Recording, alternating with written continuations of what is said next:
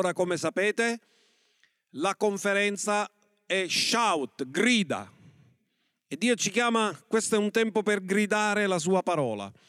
E io voglio spiegare come è nato, come è nata l'idea di avere questo tema, questo titolo in questa conferenza, e voglio leggere partendo da un verso, e spero che ce lo proiettano subito, in Esodo trentuno verso diciotto.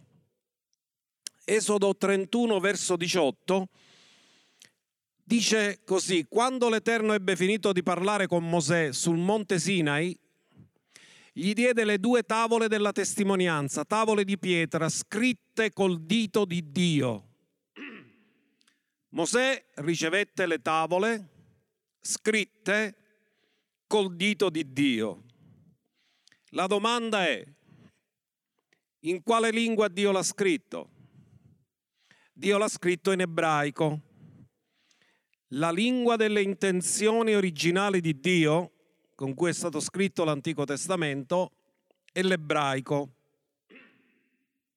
L'ebraico ha una caratteristica particolare. Sono, è fatto l'alfabeto ebraico da ventidue lettere, sono tutte, due, tutte ventidue consonanti, e ognuna di queste lettere dell'alfabeto ebraico ha un significato e anche un valore numerico. Poiché noi siamo entrati il ventinove settembre del duemiladiciannove, nell'anno ebraico cinquemilasettecentottanta, e ci troviamo nell'anno cinquemilasettecentottanta ebraico, le ultime due cifre, ottanta, rappresentano una lettera che avete visto molto spesso nel logo di P D G Young. Voi trovate questa lettera che è la lettera P, la diciassettesima lettera dell'alfabeto ebraico, e questa lettera significa bocca. Quindi noi parleremo come è nato il tema di questa conferenza. È un tempo dove c'è una bocca aperta per annunciare la parola. Uno dei significati di avere franchezza è avere la bocca aperta, cioè non essere impediti, come avete visto nella grafica iniziale. C'è, bisogna togliere il bavaglio, avere la bocca aperta per annunciare il regno di Dio, per annunciare la sua parola. Quindi nella, in questa lettera, nonostante che è la diciassettesima lettera, ma anche il diciassette nel valore gematrico, la gematria studia queste cose, significa buono, tov.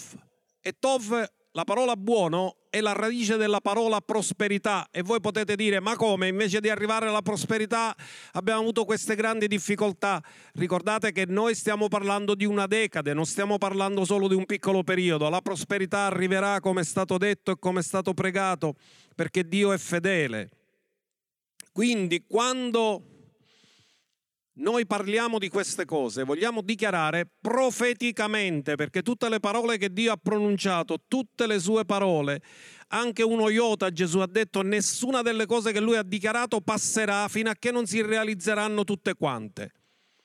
Così, quando guardiamo questa lettera, P, che ha valore ottanta, il numero ottanta per gli ebrei è un numero molto importante, perché è stato quando Mosè aveva ottanta anni che fu chiamato da Dio per liberare il popolo di Israele dall'Egitto, ed è stato quando aveva ottanta anni che ha ricevuto la Torah, la, ha ricevuto la legge e ha ricevuto il mandato da Dio di liberare il popolo di Israele, liberarlo dall'Egitto.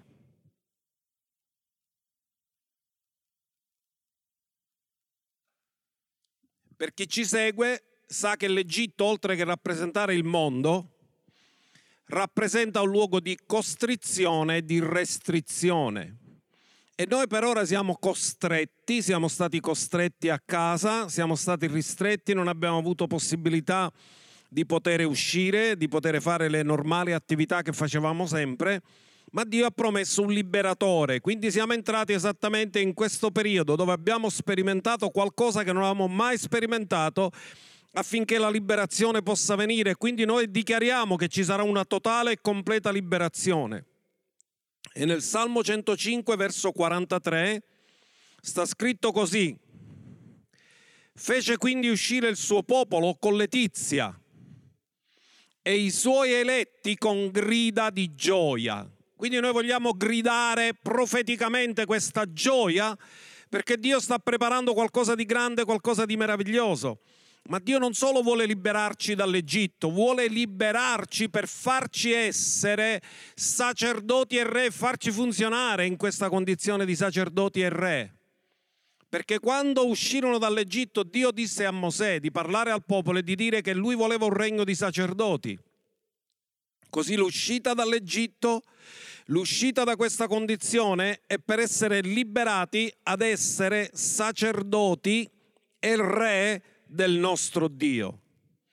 Questa decade Pe è stata preceduta da una decade, la decade Ain, dal cinquemilasettecentosettanta cinquemilasettecentosettantanove, che per noi è stato il duemiladiciannove, che rappresentava l'occhio profetico. Ain rappresenta l'occhio profetico. Quindi ora noi siamo entrati in un territorio spirituale dove tutto ciò che è stato profetizzato nella decade precedente, la Chiesa nella decade precedente ha avuto un risveglio profetico tremendo, e il prossimo oratore è un profeta.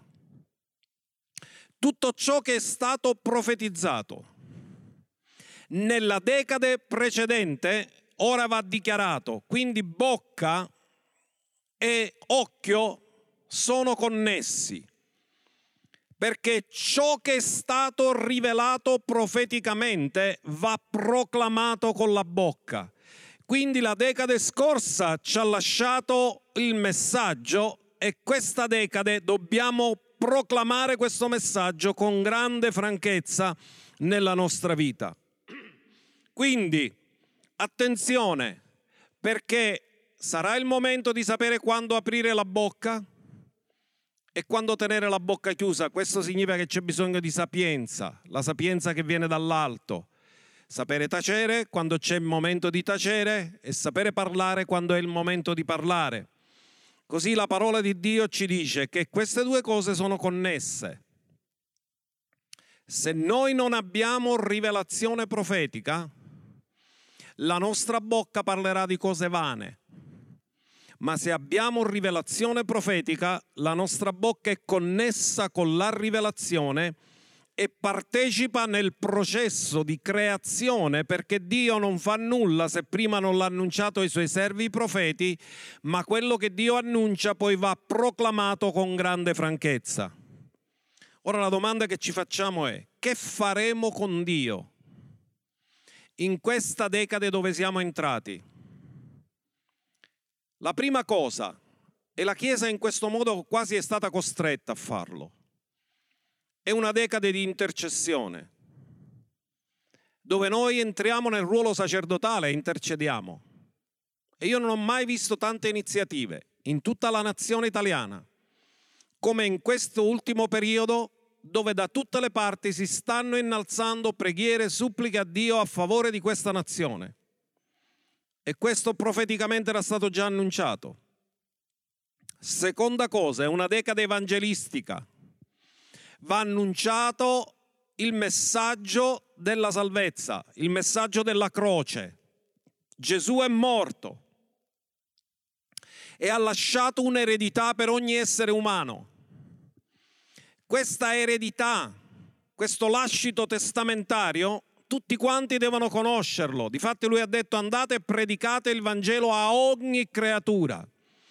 Noi abbiamo un debito con ogni creatura e vogliamo raggiungere ogni creatura con questo messaggio, e siamo nella decade esatta per poterlo fare.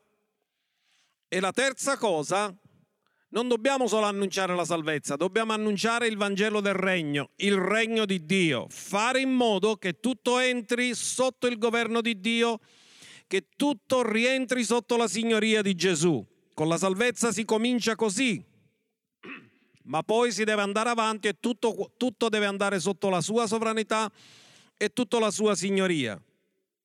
Quindi abbiamo bisogno di una bocca che prega, che loda, che intercede, che adora, che predica la parola, una bocca che evangelizza, una bocca che grida, una bocca che annuncia senza nessun timore. E così io voglio rilasciare franchezza di annunciare la parola di Dio come la prima Chiesa che annunciava la parola di Dio con ogni franchezza, e Dio confermava la parola con i segni che l'accompagnavano. E c'è una scrittura molto bella, interessante, si è aperto col profeta Isaia e continuiamo col profeta Isaia. Isaia quaranta, dal verso quattro. È bellissimo quello che dice, c'è proprio il tema della nostra conferenza. Dice così Isaia quaranta dal verso quattro: ogni valle sia colmata e ogni monte e colle siano abbassati. I luoghi tortuosi siano raddrizzati e i luoghi scabrosi appianati. Voglio subito dire una cosa, guardate, quando nella scrittura voi trovate queste parole, monte e colli rappresentano governo. Quindi in altri termini, Dio cosa sta dicendo? Sta umiliando ogni monte e ogni colle siano abbassati, cioè ogni governatore sulla faccia della terra si deve piegare alla sovranità e alla signoria di Dio. I luoghi tortuosi sono le vie naturali umane, devono essere raddrizzati, i luoghi scabrosi devono essere appianati. Questo era un po' il messaggio di Giovanni Battista, di preparare la via per Dio. Allora la gloria dell'Eterno sarà rivelata. Dopo lo scuotimento viene sempre la gloria. Dopo questo tempo di scuotimento verrà un periodo di gloria e ogni carne la vedrà, perché la bocca dell'Eterno ha parlato e noi lo abbiamo ascoltato. Ma poiché Lui ha parlato, quello che dobbiamo fare è dichiarare la stessa cosa che Lui ha detto. E una voce dice: grida! E si risponde: che griderò? Shout! Grida! Che griderò? Grida che ogni carne è come l'erba e che tutta la sua grazia è come il fiore del campo. L'erba si secca, il fiore appassisce quando lo Spirito dell'Eterno vi soffia sopra. Certo, il popolo non è altro che erba, l'erba si secca, il fiore appassisce, ma la parola del nostro Dio rimane in eterno. Oh, questo è, è straordinario, meraviglioso. La parola del nostro Dio rimane in eterno. Tutto muta, tutto cambia, le generazioni cambiano, le situazioni cambiano, tutto cambia. C'è una cosa che non cambia mai, perché è stabile nei cieli. La parola del nostro Dio rimane in eterno e questa parola dobbiamo annunciare. E poi la parola si rivolge a Sion, o Sion, cioè quelli più vicini a Dio, tu che rechi la buona novella, sali su un alto monte. Gesù, quando predicò il sermone sul monte, salì su un alto monte.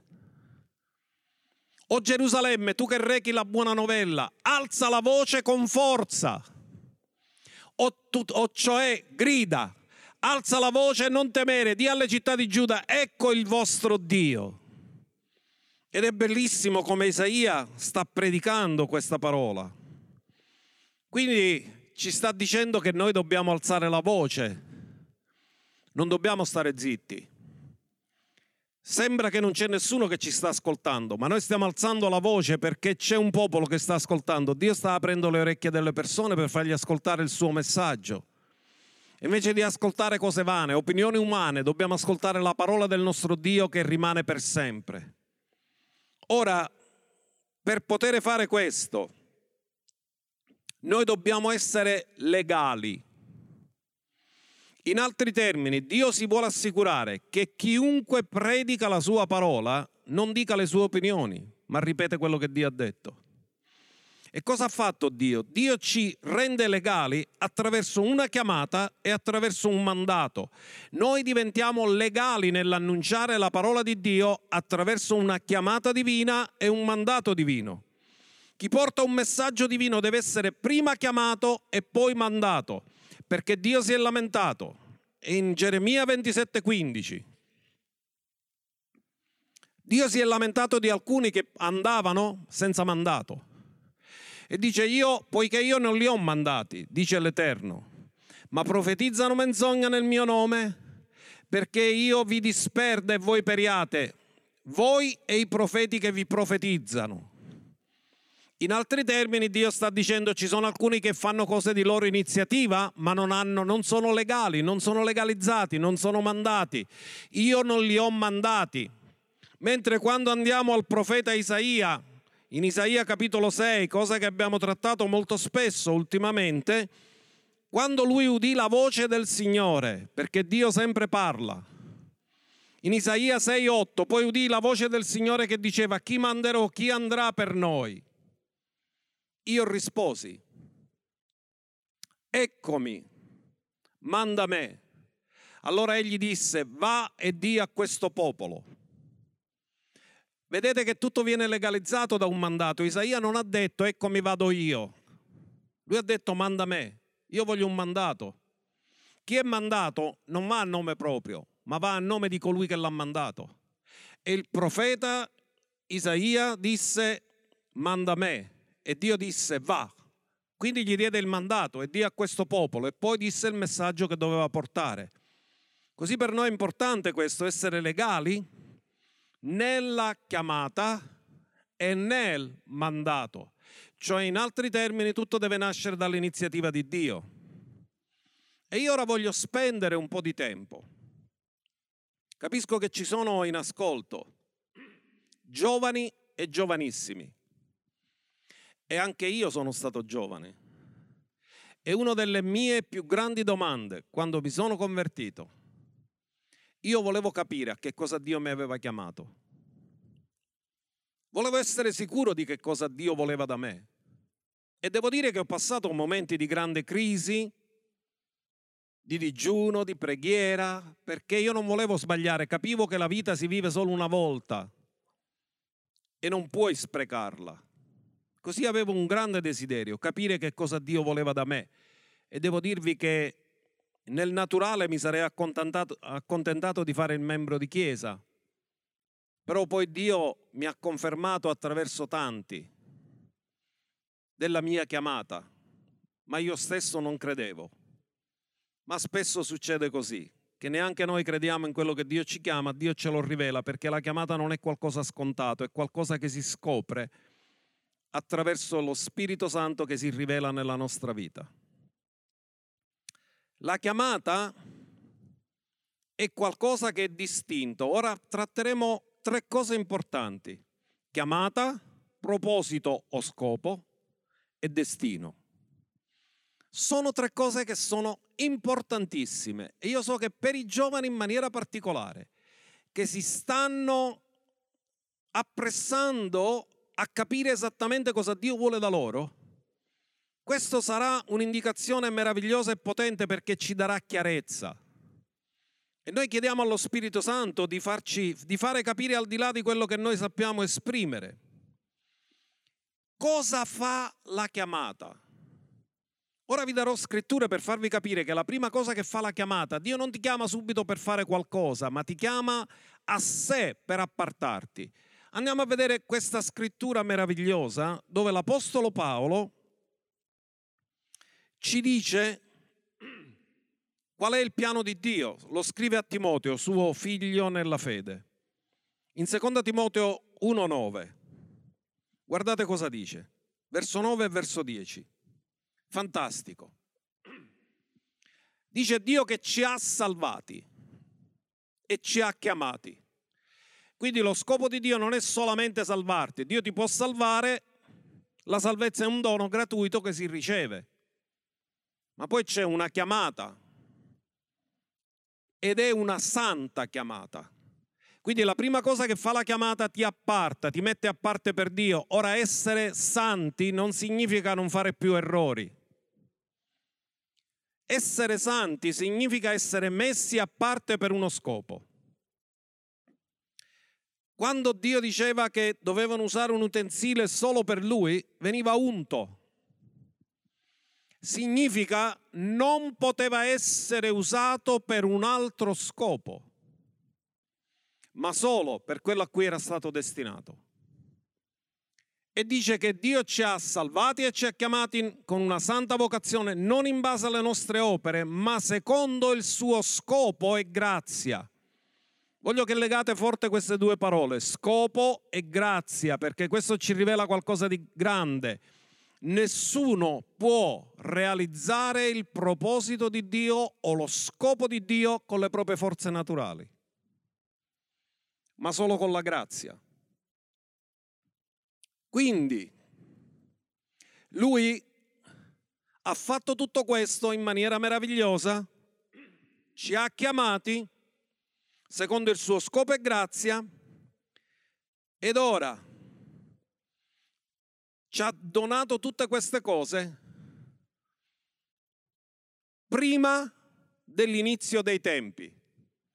Quindi notate che tutto questo piano è già preparato prima dell'inizio dei tempi. Tutto questo viene rivelato, ma già Dio l'ha preparato prima dell'inizio dei tempi. E per cercare di farvi comprendere bene questo concetto, voglio parlarvi della chiamata dei dodici, dei discepoli. Perché ci sono delle lezioni meravigliose sulla chiamata che Gesù ha fatto a queste dodici persone. Lo possiamo leggere da Marco tre, dal verso tredici. Aspetto che viene proiettato. Poi salì sul monte, chiamò presso di sé quelli che volle. Ognuno dica da casa chiamò. Questa è la chiamata. Li chiamò. Non si sono offerti loro. Erano là, ma lui li chiamò. Chiamò quelli che volle. Ed essi si avvicinarono a lui. Quindi tra quelli che lui chiamò ne costituì dodici, perché stessero con lui. Notate una cosa, lui li chiamò, ma lo scopo per cui li ha chiamati non era per fare qualcosa. Lo scopo per cui li ha chiamati è perché stessero con lui. In altri termini, non puoi parlare di lui se non sei stato con lui e se non conosci lui. Quindi la prima cosa che fa la chiamata, ci apparta, ci mette a parte per Dio. Lui li ha chiamati perché stessero con Lui. Significa dovevano imparare a conoscerlo e entrare in una relazione di intimità. Così voglio dirti una cosa, qual è la nostra prima chiamata? La nostra prima chiamata è conoscerlo. Io non posso parlare di qualcuno che non conosco. Lui mi chiama all'intimità, mi chiama a stare con lui. La prima cosa è stando con lui, poi dice che una volta che sono stati con lui, ed era il primo obiettivo, poi poteva mandarli a predicare. Questa è la missione. Quindi abbiamo visto la chiamata, la comunione con lui, stare con lui, intimità con lui, e poi il mandato per poterli mandare. Abbiamo detto che uno non è legale se non è chiamato e non è mandato. Gesù li ha chiamati, li ha fatti stare con lui e per poi mandarli a predicare. E poi non solo mandarli a predicare, ma avessero il potere di guarire le infermità, di scacciare i demoni. Quindi questo è il servizio. Ora notiamo una cosa, chiamata, intimità o comunione con Lui, poi il mandato, la missione, quello che noi chiamiamo missione, mandarli a predicare, e poi il servizio, guarire gli infermi, cacciare demoni. E ancora oggi non è cambiato niente nel mondo dello spirito, ancora oggi noi guariamo malati e cacciamo demoni e spiriti di infermità. Alla fine di questo messaggio lo faremo. Noi pregheremo per le persone, succederanno miracoli direttamente dove vi trovate. Quindi, la chiamata fa due cose. Identifica e separa. Da quel momento loro non avevano più una loro vita personale, furono chiamati apostoli. Li chiamò, ne scelse dodici, da quel giorno loro ricevono la chiamata apostolica, non sono ancora apostoli, non sono ancora preparati, ma ricevono la chiamata apostolica, perché la chiamata si riceve subito, ma la preparazione ci vuole dopo per avere il mandato. Furono mandati dopo, non furono mandati sul momento, ebbero solo un mandato transitorio che poi è scaduto, ma il mandato vero ce l'abbiamo avuto nel grande mandato dopo la risurrezione di Gesù ed è valido per tutta la Chiesa. Guardate cosa dice Paolo. Ci sta chiarendo le idee sulla chiamata. Guardiamo in Galati capitolo uno dal verso quindici. Guardate cosa dice l'apostolo Paolo. Ma quando piacque a Dio che mi aveva appartato fin dal grembo di mia madre, notate una cosa, era stato già messo a parte per Dio, cioè santificato, fin dal grembo di sua madre, mi ha chiamato. Dio lo ha preconosciuto. Paolo era un persecutore della Chiesa e Dio lo ha chiamato per la sua grazia. Paolo non meritava nulla, arrestava i, i cristiani, li invogliava a rinnegare Gesù, ma poi fu chiamato, la grazia lo ha trasformato. E poi Dio si è rivelato, ha rivelato suo figlio affinché l'annunziasse fra i gentili, io non mi consultai subito con carne e sangue. Così l'apostolo Paolo ci sta raccontando la storia, come lui è stato chiamato. Lui riceve la rivelazione. Il figlio di Dio si rivela nella sua vita. Lui dice che è stato appartato prima ancora di nascere dal seno di sua madre, come dice Isaia, prima che tu nascessi io ti ho conosciuto, per Geremia, il profeta Geremia. Così Paolo ci sta dicendo qualcosa di molto importante. Lui ci sta dicendo che lui fu chiamato, Dio si è rivelato nella sua vita, fu messo a parte per Dio, Dio aveva uno scopo per lui, un proposito per lui, un destino per lui, a cui lui doveva collaborare. Parleremo anche di questo dopo. Ma ritorniamo un pochino al verso che avevamo già citato, perché abbiamo bisogno di avere chiarezza su che cos'è scopo, proponimento, che è la stessa cosa, scopo o proponimento, e una chiamata.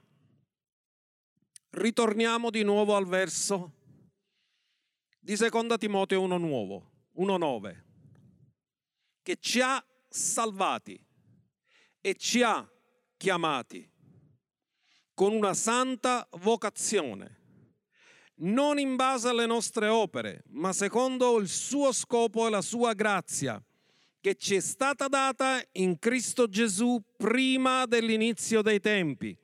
Notate che vengono citate due cose in questi versi.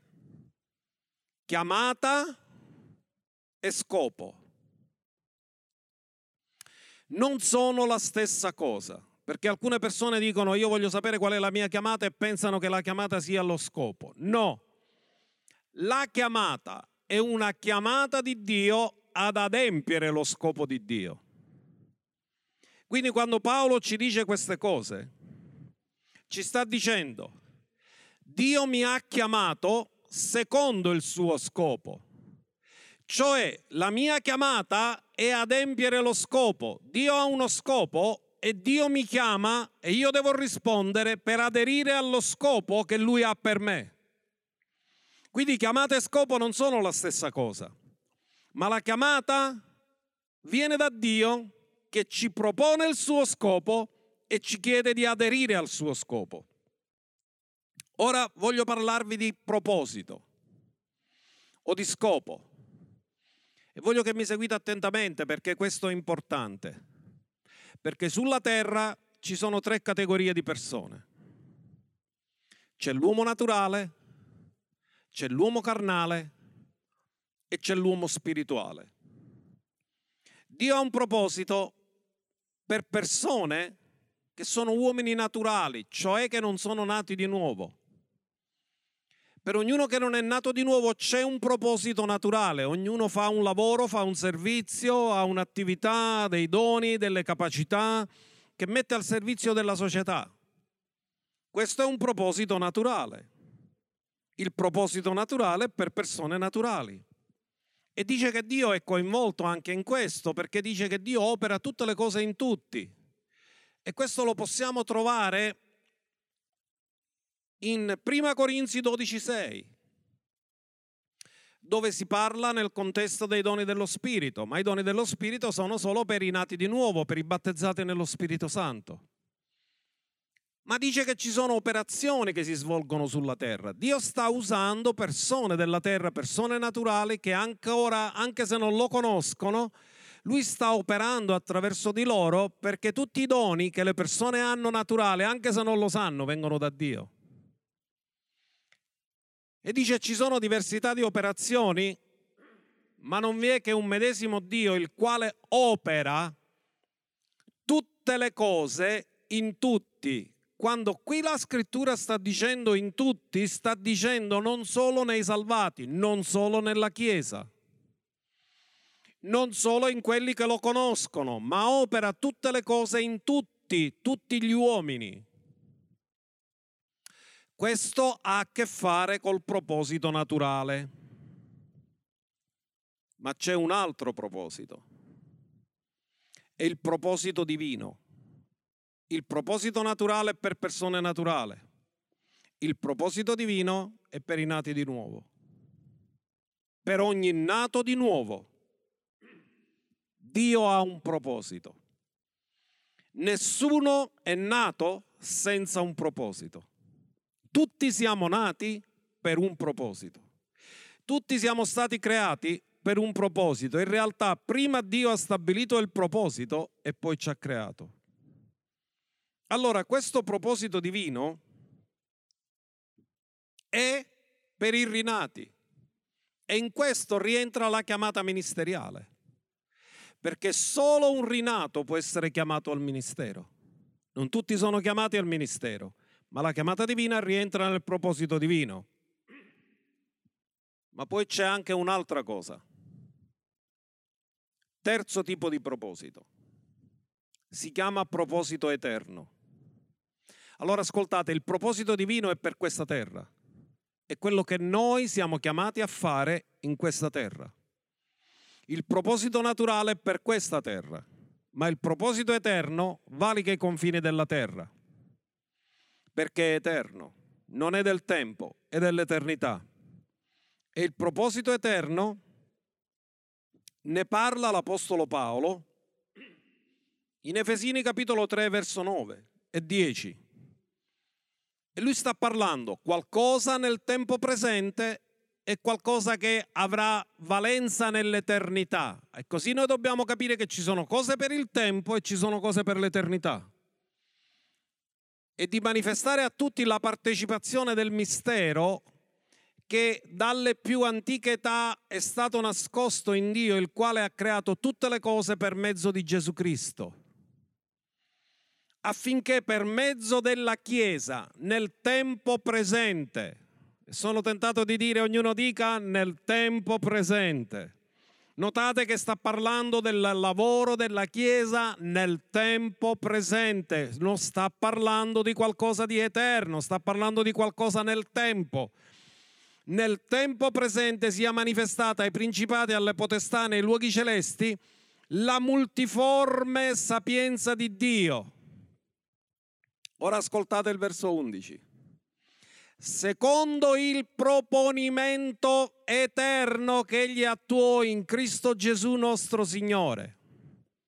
Ora avete notato, la Chiesa ha un proposito nel tempo presente, ma deve lavorare per il proponimento eterno. Qual è il proponimento eterno?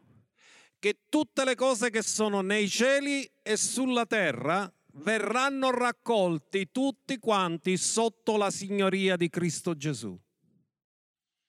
Questo è il proponimento eterno. Tutto finirà così. Raccolti tutti, cielo e terra, sotto la signoria di Cristo Gesù. Quindi voglio riepilogare. Ci sono tre tipi di proposito o di scopo: naturale, divino, eterno. Nel tempo presente siamo interessati al proposito del tempo presente, che è il proposito divino. Ma non c'è solo un proposito divino, ma il proposito divino deve preparare il proposito eterno che Dio ha nella sua parola. Cos'è il proposito eterno? È l'intenzione originale di Dio che rimarrà per tutta l'eternità, non può cambiare, non può mutare. Questo è meraviglioso, come dice questa scrittura che abbiamo letto.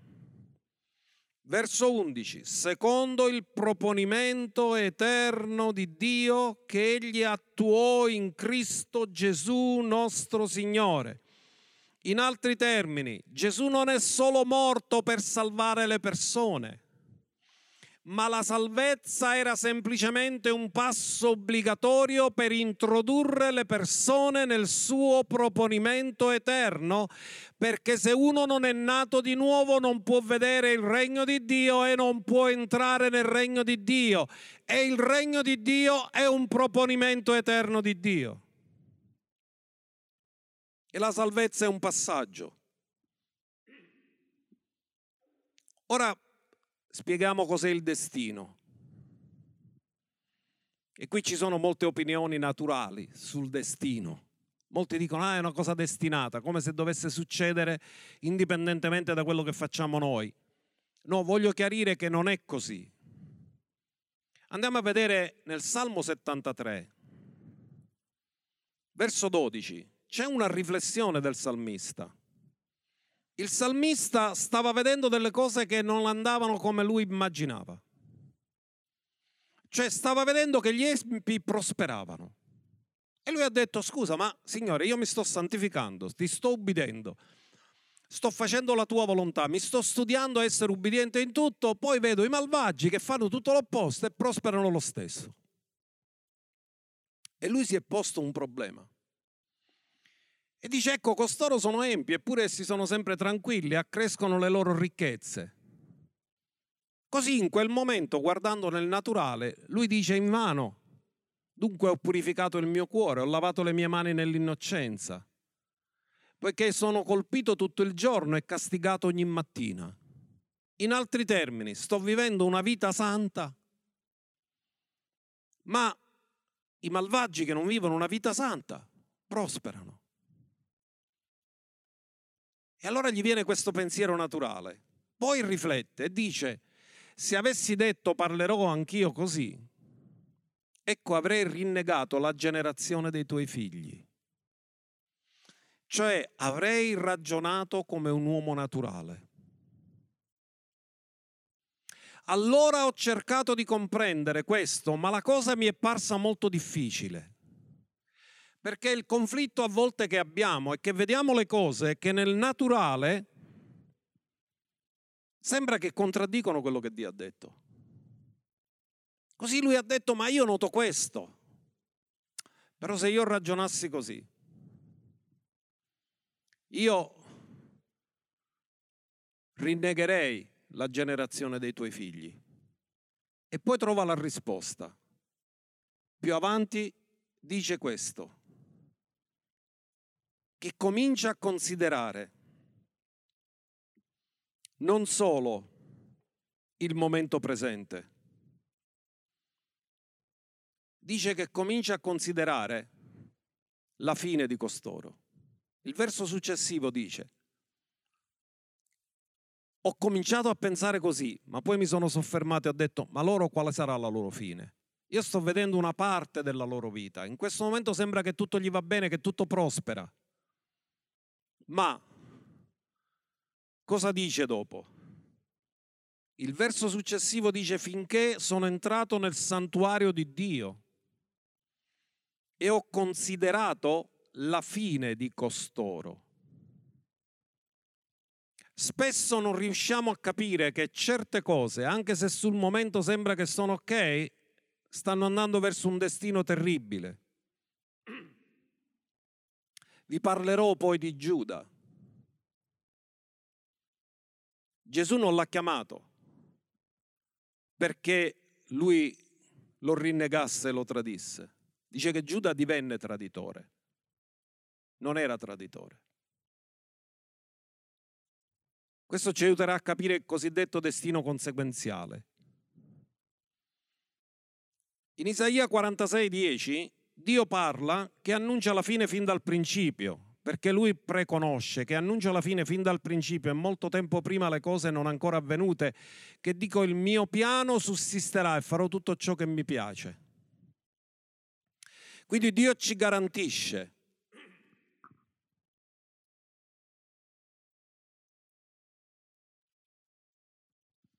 che quello che lui ha dichiarato sarà compiuto e non c'è niente che potrà impedire quello che lui ha dichiarato.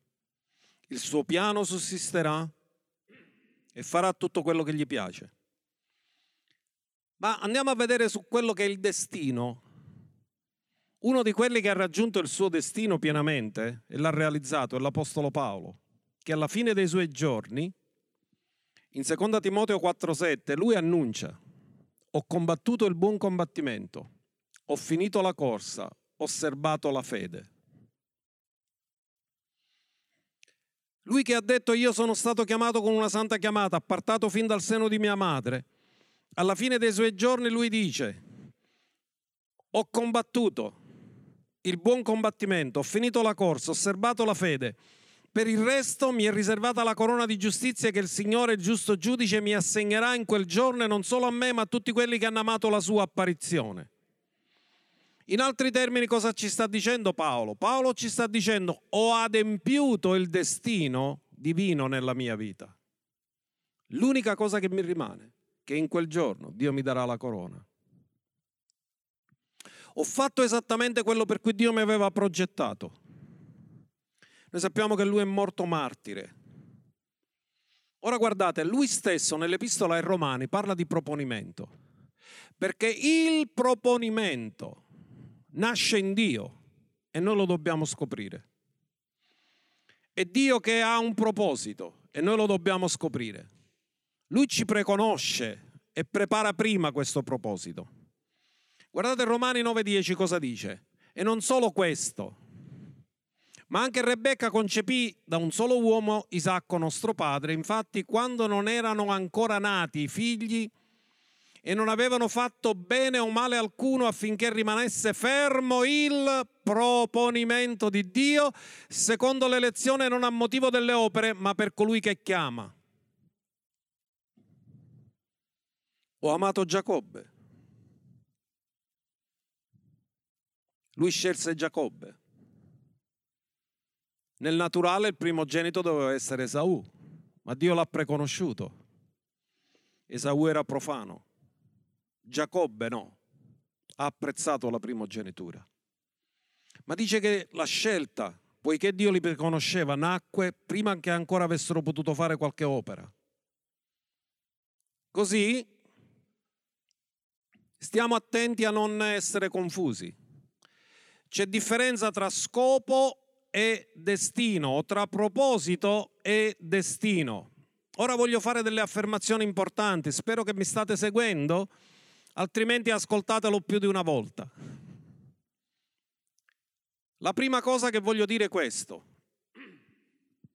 scopo e destino sono correlati, ma il destino dovrebbe guidare il proposito e il proposito deve guidare le nostre azioni. Sarò molto più semplice facendovi degli esempi.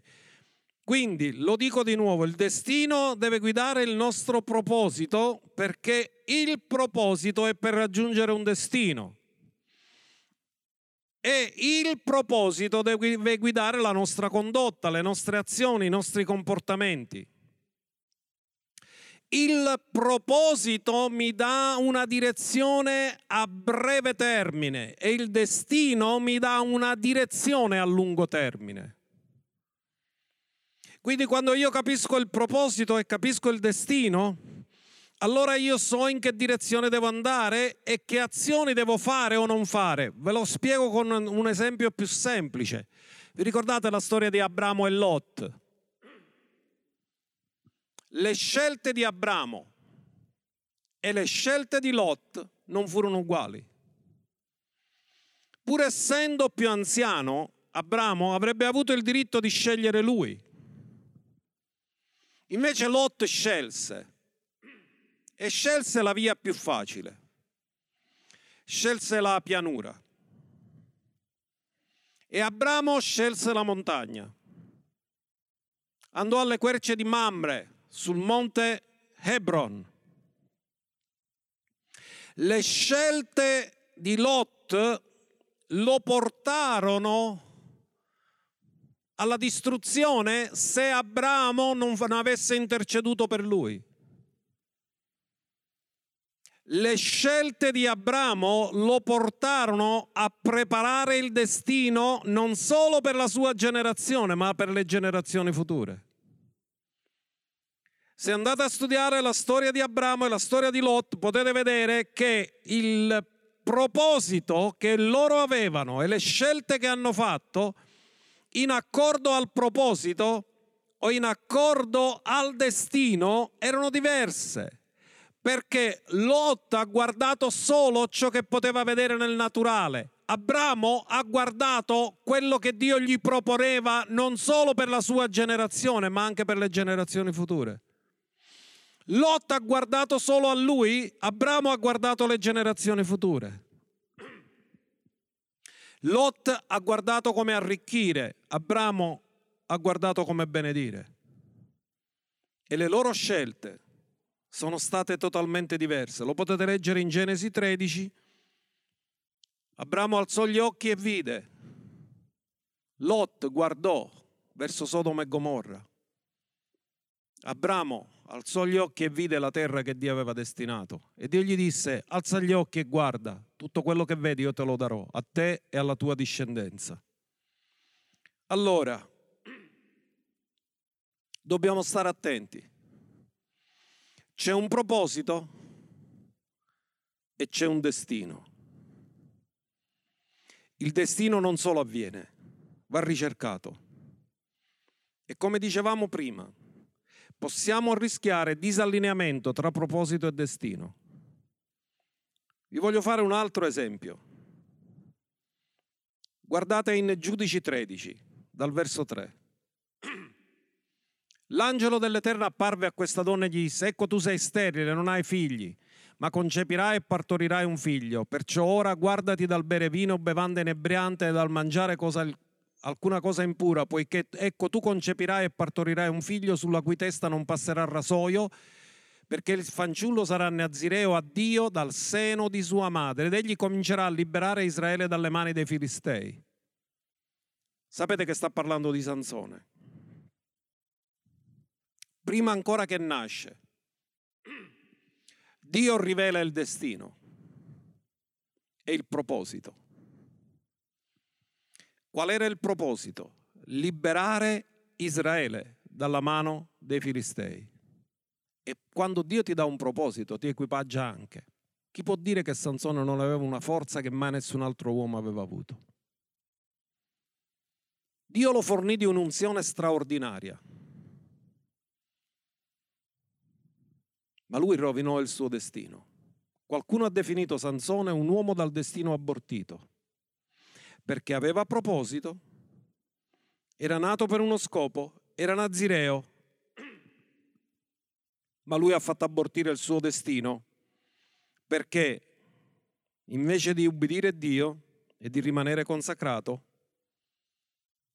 cominciò ad, ad ubbidire alla sua carne. E questo è il rischio grande. La carne nella nostra vita.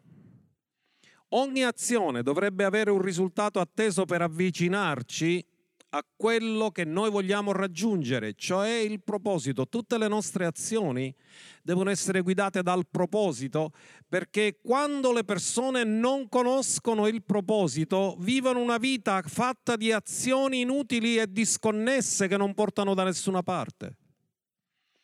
La persona senza scopo vaga senza meta, da una delusione a un'altra, non ha uno standard per guidarlo e quando deve fare le decisioni, non sapendo dove deve andare, decide sul momento perché non conosce il proposito e non conosce il destino. Dicevo che il destino umano si presenta in due modalità. Quello che viene chiamato vero destino e quello che viene chiamato destino conseguenziale. Voglio che mi seguite attentamente perché questi sono concetti importanti. Perché molte volte le persone dicono: ah, ma uno era destinato, che ci poteva fare? C'è un destino, c'è un luogo dove noi arriveremo alla conclusione di tutto.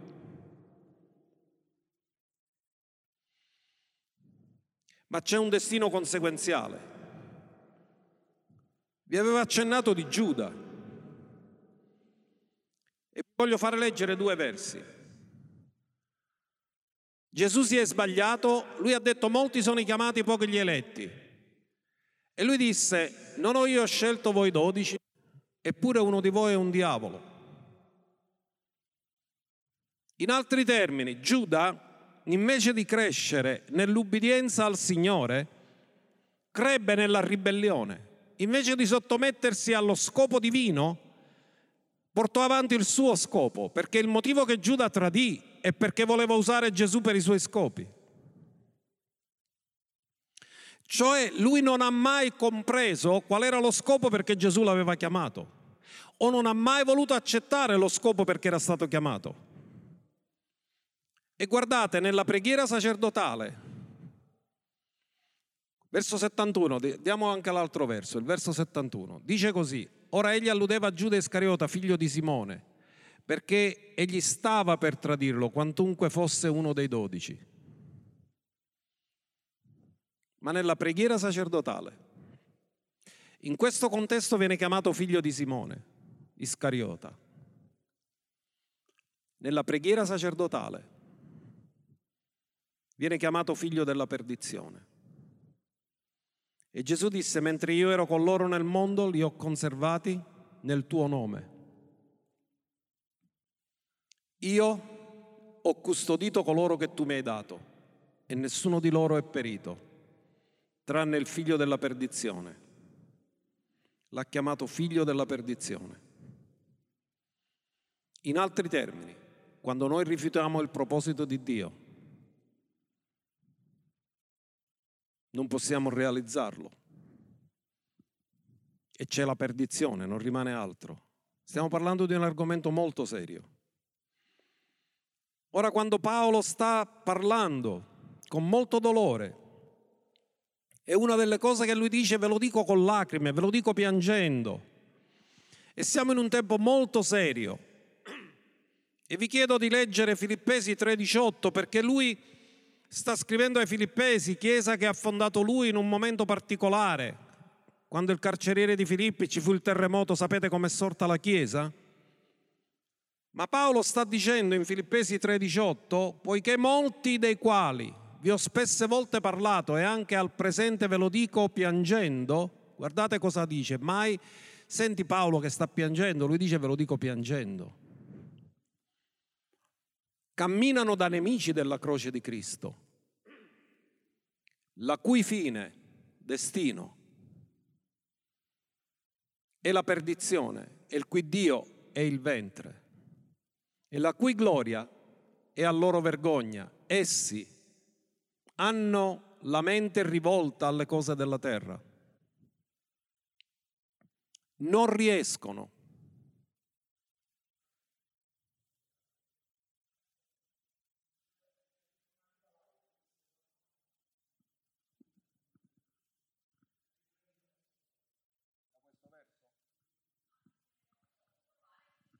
Prova, sì, prova. Ok, arriva? Ok, c'è forse qualche problema tecnico? Stiamo parlando di Filippesi tre diciotto diciannove, dice: poiché molti dei quali vi ho spesse volte parlato e anche al presente ve lo dico piangendo, camminano da nemici della croce di Cristo, la cui fine è la perdizione. In altri termini, c'è un destino che Dio ha scelto per noi e che noi dobbiamo perseguire, ma c'è un destino conseguenziale, cioè dove noi andiamo a finire a motivo delle nostre azioni sbagliate e per il fatto che non riceviamo quello che Dio ha per noi e facciamo una scelta di ribellione sbagliata rispetto a quello che Dio ha per noi. Allora, dobbiamo andare verso la conclusione, perché il tempo scorre. Allora, quando Dio ci rivela qual è il nostro destino, il proposito si deve allineare al destino, e quando dobbiamo fare delle scelte, dobbiamo scegliere sempre in accordo al destino finale che vogliamo raggiungere, perché ci sono solo due destini finali. O andiamo con Lui o siamo separati eternamente da Lui. Non ci sono altre vie di mezzo, non esiste altro. Ora, ci sono persone che vivono, mancano il loro proposito e il loro destino, perché scelgono le cose di questo mondo, come Lot. Lot scelse il presente e non guardò il futuro. Mentre abbiamo esempi meravigliosi, molto belli, di persone che hanno rifiutato, anche se avevano un presente che poteva sembrare molto bello e molto accattivante, lo hanno rifiutato perché hanno scelto, dice qualcosa di molto forte, questo ne parla di Mosè in Ebrei undici verso ventiquattro, dice che Mosè rifiutò. Perché? Divenuto adulto rifiutò di essere chiamato figlio della figlia del faraone. In altri termini, lui poteva diventare faraone e rifiutò. Perché rifiutò? Scegliendo piuttosto di essere maltrattato col popolo di Dio che di godere per breve tempo i piaceri del peccato. In altri termini, lui poteva scegliere come godersi la vita e avere tutto quello che voleva sulla terra, oppure nel verso ventisei dice: stimando il vituperio di Cristo ricchezza maggiore dei tesori d'Egitto, perché aveva lo sguardo rivolto alla ricompensa. Mosè ha detto: quello che Dio ha per me non ha niente a che vedere con quello che l'Egitto mi può offrire. Il destino che Dio ha per me, il proposito che Dio ha per me è molto più grande di quello che il mondo, l'Egitto, mi può offrire. Così fece una scelta e scelse di fare le opere di Dio, le opere innanzi preparate. Fu disprezzato, fu perseguitato, ma fu fedele in tutta la casa di Dio. Ha adempiuto il proposito, ma non è entrato nel destino della terra. Quindi Mosè, nonostante la scelta che fece, adempì il proposito, ma non è arrivato al destino. A destinazione non ci è arrivato. Ci è arrivato Giosuè. Allora, ci sono opere innanzi preparate per noi. Efesi due dieci. Se Dio le ha preparate innanzi, le ha preparate in, in base al proposito e in base al destino. Tutto è preparato, avanti la fondazione del mondo. Noi infatti siamo, noi siamo opera sua. Sta parlando ai rinati, creati in Cristo Gesù, nati di nuovo, per le buone opere che Dio ha precedentemente preparato perché le compiamo. Che significa? Noi siamo stati salvati per grazia, mediante la fede, non è in virtù di opere, ma dopo che siamo salvati, Dio ha un piano. Dio ha un proposito, Dio ha un destino per ognuno di noi. E dobbiamo compiere cose. Cosa ci sono? Opere innanzi preparate per adempiere il proposito, affinché lo possiamo compiere. Ora la domanda è, e con questo concludiamo. Ho detto che quando tu sei giovane, la cosa che ti interessa di più è sapere cos'è che Dio vuole da me? Cosa ha preparato per me? Se fosse facile da capire nel naturale, non ci sarebbe bisogno di Dio per scoprirlo. Ma non è facile da capire nel naturale. Va scoperto. La chiamata trova noi. Non è una nostra scelta. La chiamata è la scelta di Dio per farti adempiere il proposito che Lui ha per te. E la domanda è: cos'è che mi può indirizzare a capire a che cosa Dio mi chiama? Vi voglio dare solo quattro indicazioni. La prima indicazione è: molti chiamati, pochi gli eletti. In altri termini, ci sono persone che sono chiamate ma non hanno il coraggio di scegliere quello che Dio ha scelto per loro.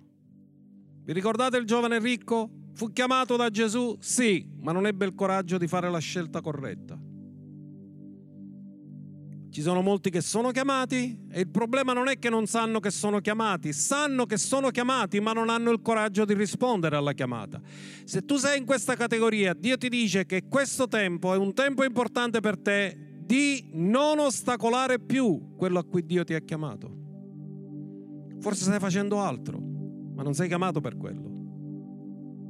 Tu non puoi prosperare pienamente né essere pienamente soddisfatto fuori dal piano di Dio e dal proposito di Dio. La seconda cosa, quando nasci di nuovo, tu hai una passione per qualcosa. La passione ti indirizza verso il proposito. Se una persona ha una passione per la lode, l'adorazione, significa che Dio lo indirizza lì. Se una persona ha una passione per l'insegnamento, Dio lo indirizza lì. Se una persona ha una passione per i perduti, Dio lo indirizza per essere un evangelista. La tua passione è un indirizzo, è un'indicazione della chiamata e del proposito di Dio. La terza cosa, quando Dio ci chiama, quella a cui ci chiama, abbiamo detto che c'è scopo e grazia. Non lo puoi adempiere con le tue capacità naturali. Ogni chiamata non può, divina, stiamo parlando di proposito divino, non può essere adempiuto con le capacità naturali. Ci vuole l'unzione. Quando Mosè fu chiamato, disse: ma io non so parlare. In altri termini, non ho le capacità naturali per fare quello che tu mi chiedi. E Dio gli disse: ma ti ho messo accanto colui che ti aiuta.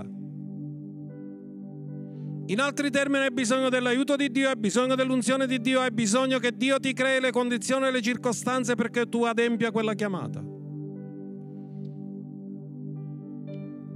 E la quarta cosa, quando una persona è chiamata, deve reclamare l'unzione. Perché Dio non ti può chiamare non ti, e poi non ti equipaggia. Quelli che Dio chiama, li equipaggia. Dio non chiama gli equipaggiati, ma equipaggia i chiamati. E quando Gesù parlò in Luca quattro diciotto, disse che Lui, per adempiere il suo proposito sulla terra, è stato unto. Luca quattro diciotto dice, con questo dobbiamo concludere: lo Spirito del Signore è sopra di me, perché mi ha unto per evangelizzare i poveri, mi ha mandato per guarire quelli che hanno il cuore rotto, per proclamare la liberazione ai prigionieri, il recupero della vista ai ciechi, per rimettere in libertà gli oppressi e per, ritorniamo al punto dell'inizio, decade evangelistica, predicare l'anno accettevole del Signore. Lo Spirito del Signore è su di me, Egli mi ha unto. In altri termini, Gesù ha detto: non posso adempiere il proposito di mio Padre sulla terra senza l'unzione dello Spirito. Lui mi ha unto. Tu non puoi adempiere la tua chiamata senza l'unzione. L'unzione che Dio ti ha dato ti fa capire a che cosa ti ha chiamato, perché l'unzione è sempre per qualcosa, ha sempre uno scopo, ha sempre un proposito. Così, per concludere, ti voglio riepilogare le quattro cose che ti possono aiutare a capire la chiamata divina. La prima cosa, quando Dio ti chiama, deve avere il coraggio di sapere rispondere, di sapere rinunciare e rifiutare. Il giovane ricco rifiutò la chiamata perché non seppe rifiutare le ricchezze. Mosè rifiutò di essere faraone per ricevere il vituperio di Cristo. Ci vuole coraggio. Seconda cosa, passione. Dio ti dà una passione quando nasci di nuovo e la passione ti indirizza. Terza cosa, tu sai che quando Dio ti chiama non è qualcosa secondo le tue capacità, hai bisogno di grazia. E la quarta cosa, tu hai bisogno dell'unzione per poter realizzare il proposito di Dio nella tua vita. E dopo che l'hai conosciuto, prendi tutta la tua vita e dedicala a questo, perché quando Dio chiama ci mette a parte per Lui, per adempiere il suo scopo. Sono felice di aver potuto parlare a tanti giovani, perché io so profeticamente che ci sono tanti giovani, tanti bambini che Dio sta chiamando in questo tempo, che faranno cose straordinarie, poiché lo sappiamo profeticamente. Dio ce l'ha rivelato già l'estate scorsa che ci sarebbe stata un'ondata di persone chiamate a fare segni, prodigi e miracoli, fin da piccoli, equipaggiati in maniera soprannaturale per questo tempo. E io ho sentito nel mio cuore di parlare di questo argomento per incoraggiare le persone, dare chiarezza. Non era facile parlare di questo, però ho sentito nel mio cuore di farlo. E forse hai bisogno di ascoltarlo più di una volta per comprenderlo, perché ci ho studiato molto. E poi non si è mai esaustivi quando si parla di queste cose. Così io voglio che dovunque tu ti trovi, a casa tua, tu alzi la tua mano. Io voglio fare una preghiera insieme con te. Che Dio ti riveli il proposito divino. Padre di gloria, grazie per la tua parola, che illumina e dà intelligenza ai semplici. Grazie per il tuo Spirito Santo che la rivela. Grazie per come tu ti sai rivelare ai cuori. Grazie, Signore, che le persone che sono chiamate capiranno la loro chiamata. Grazie che le persone capiranno il tuo proposito. E grazie che le persone cammineranno per adempiere il destino che tu hai. Io ti chiedo, Signore, che lo spirito di sapienza e di rivelazione venga rilasciato su di loro e che la tua gloria possa fare cadere le scaglie dagli occhi, come sono cadute dagli occhi di Saulo, che poi divenne Paolo, e comprese qual era il suo scopo, il suo destino. Lui stava combattendo contro il suo scopo, contro il suo destino, ma la potenza di Gesù Cristo gli ha aperto gli occhi e gli ha fatto vedere qual era lo scopo e il destino.